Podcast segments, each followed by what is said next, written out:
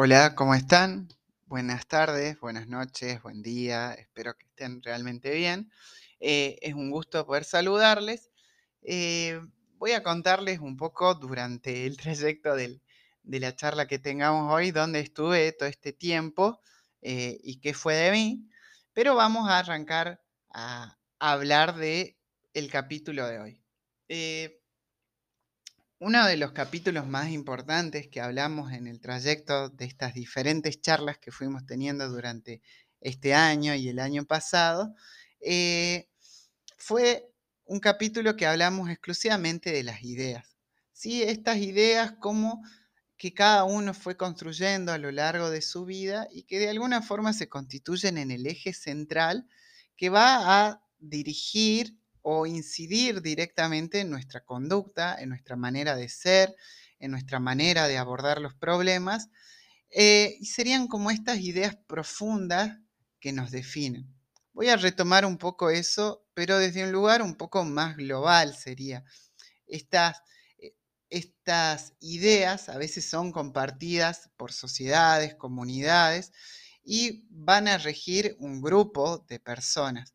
Por ejemplo, la gran diferencia que existe entre la mentalidad oriental y la mentalidad occidental. Notamos cómo hay muchas diferencias en torno a esto y eso pudiera tener que ver con las distintas ideas que rigen eh, cada mentalidad. Por ejemplo, la idea de muerte. Fíjense este punto tan importante que se tiene eh, a, a veces sobre la muerte y cómo va a ser un eje organizador completo de una persona y directamente lo va a orientar hacia un lado o hacia en otro. Por ejemplo, si pienso que mi vida va a terminar en algún momento y que no hay más nada que eso, literalmente es como correr, o sea, esto se termina en algún punto, el tiempo cada vez es menos y mis pendientes son cada vez más, entonces se empieza a, a ser cada vez más difícil porque el tiempo corre y, eh, y yo no puedo hacer nada para que esto se detenga, entonces cada vez voy quedando más en falta. Me acuerdo que había una película del gran Justin, es eh, ex cantante de la banda NSYNC, eh, muy buena película que hablaba un poco sobre el tiempo, ¿sí? Ellos tenían de alguna forma un, como un cronómetro en la mano y ya no manejaban dinero en esa sociedad, sino manejaban tiempo. Entonces aquel que tenía más tiempo tenía como más eh, adquisiciones, porque el tiempo era como el factor preponderante y la moneda de intercambio. Eh, entonces la película trataba un poco de eh, cómo las sociedades más pobres tenían menos tiempo y las sociedades más ricas tenían más tiempo y cómo esto se intercambiaba. Peliculón que te hace eh, poner más ansioso porque si el tiempo se me va no hice nada, eh, o estoy re lejos de cada una de mis metas. Pero bueno, ya iremos ahí, ahí ya se darán cuenta un poco eh, la idea que me rige, pero vamos, vamos un poco más adelante. Volvemos al tema. Entonces de pronto empieza a ser lógica la urgencia explicada desde ese lugar, porque siempre falta, siempre estamos corriendo, siempre tenemos un checklist eterno y un tiempo extremadamente finito. En ese caso, la gente del, del occidente nos compramos de manera gratuita grandes montos de ansiedad. Diferente a la gente del oriente. Si la gente del Oriente, hablando un poco acerca de la idea de muerte, tuviera otra consideración sobre la muerte. Dependiendo de dónde, generalmente se la observa como una transición, ¿sí? Como que de alguna manera la vida en esta tierra o en este plano es una, pero luego va a seguir otra, ya sea en este plano o en esta misma tierra, por ejemplo, eh, cuando se habla de reencarnación. Y antes que, te, que huyas, cuando dije esas palabras o, qué me quiere vender esta persona. No te quiero vender nada, así que no me cortes, sino quiero decirte que fíjate como pensándolo de esa manera, la noción de tiempo se diluye completamente porque el tiempo no se termina, el tiempo se va transformando, se va cambiando. Entonces la urgencia probablemente se acabe porque no hay nada eh, que se vaya a terminar. Y eso, de alguna forma, permite apreciar con más detalle algunas cosas. Y a eso voy hoy y sobre ese punto quiero hablar hoy. Yo creo que conté en algunos de, los encuentros que hablamos eh, un momento muy complicado mío en el que yo me acuerdo en la época donde arrancaba el cursado, estaba muy nervioso, arrancaba mi cursado universitario de si llego, cómo será esa aula, qué me van a tomar, cómo será el primer parcial. Y así estuve completamente ansioso durante todo ese año.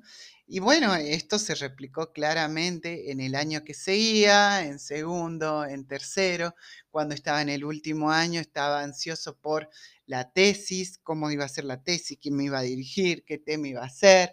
Cuando estaba haciendo la tesis, listo, y ahora cuando me reciba, ¿dónde voy a trabajar? ¿Dónde voy a insertar?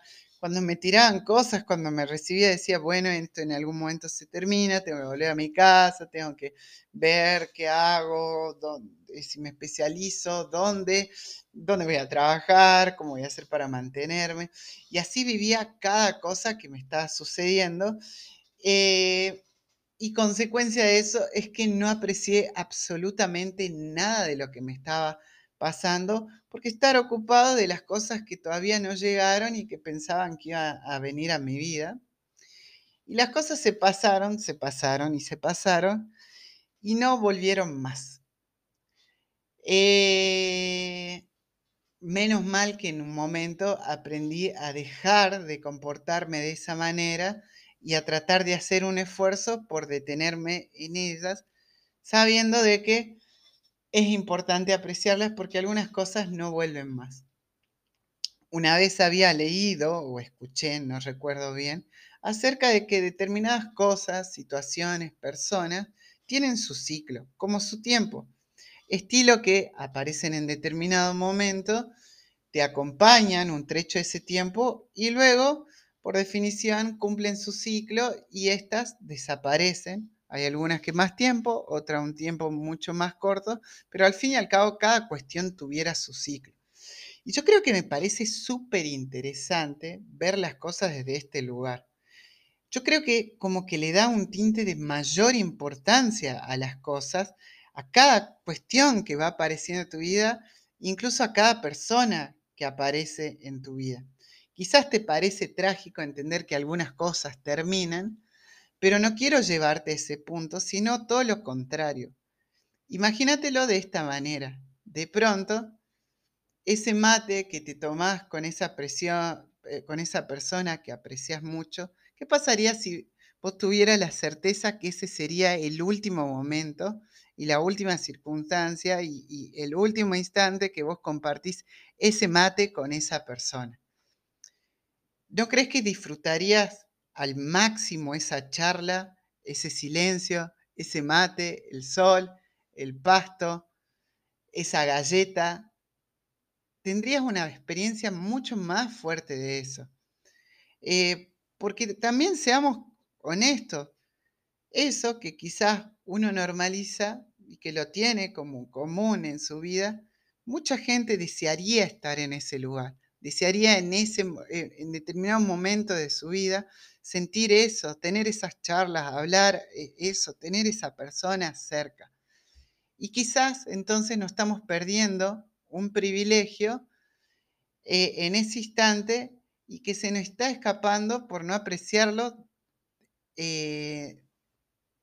no apreciarlo de una manera correcta o no apreciarlo como debería ser. Eh, quizás muchas cosas lindas están sucediendo en tu vida y las, y las dejas pasar por no detenerte a admirarlas. Eh, puede ser que estas mañanas no, no estén, en algún momento desaparezcan, pero fíjate la sensación tan profunda de decir, pero yo la he disfrutado al máximo cada detalle. Para finalizar, parece muy gracioso terminar con esto que les voy a contar. Eh,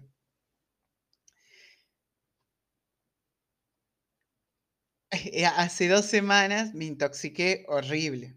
Horrible, horrible, horrible. Eh, pues me parece gracioso terminar con esto. Y bueno, todo lo horrible que hay en una intoxicación, bueno, todo eso y mucho más. De hecho, tuve un claro, claro, claro conocimiento y percepción de mi tracto digestivo, sabía cómo se asimilaba cada cosa que comía y cuándo pasaba por cada lugar. Eso fue un montón, pero bueno, fue un aprendizaje nuevo. Ya estoy mejor, aunque me he jugado unas cartas con la parca más de una vez, pero bueno, me recuperé. Hace una semana volví a natación. Eh, claro, imagínate que después de estar completamente convaleciente y en un juego con la parca, eh, me iba a costar un montón. Y me tocó, eh, me tocó en, nadar en, en, la fila con un grande que es el Marce. entonces, antes de arrancar, le digo al Marce, Marce, estoy cansado, estoy rotísimo, así que yo te voy a seguir a vos. Estilo que él nade primero y lleva por atrás, a mi ritmo.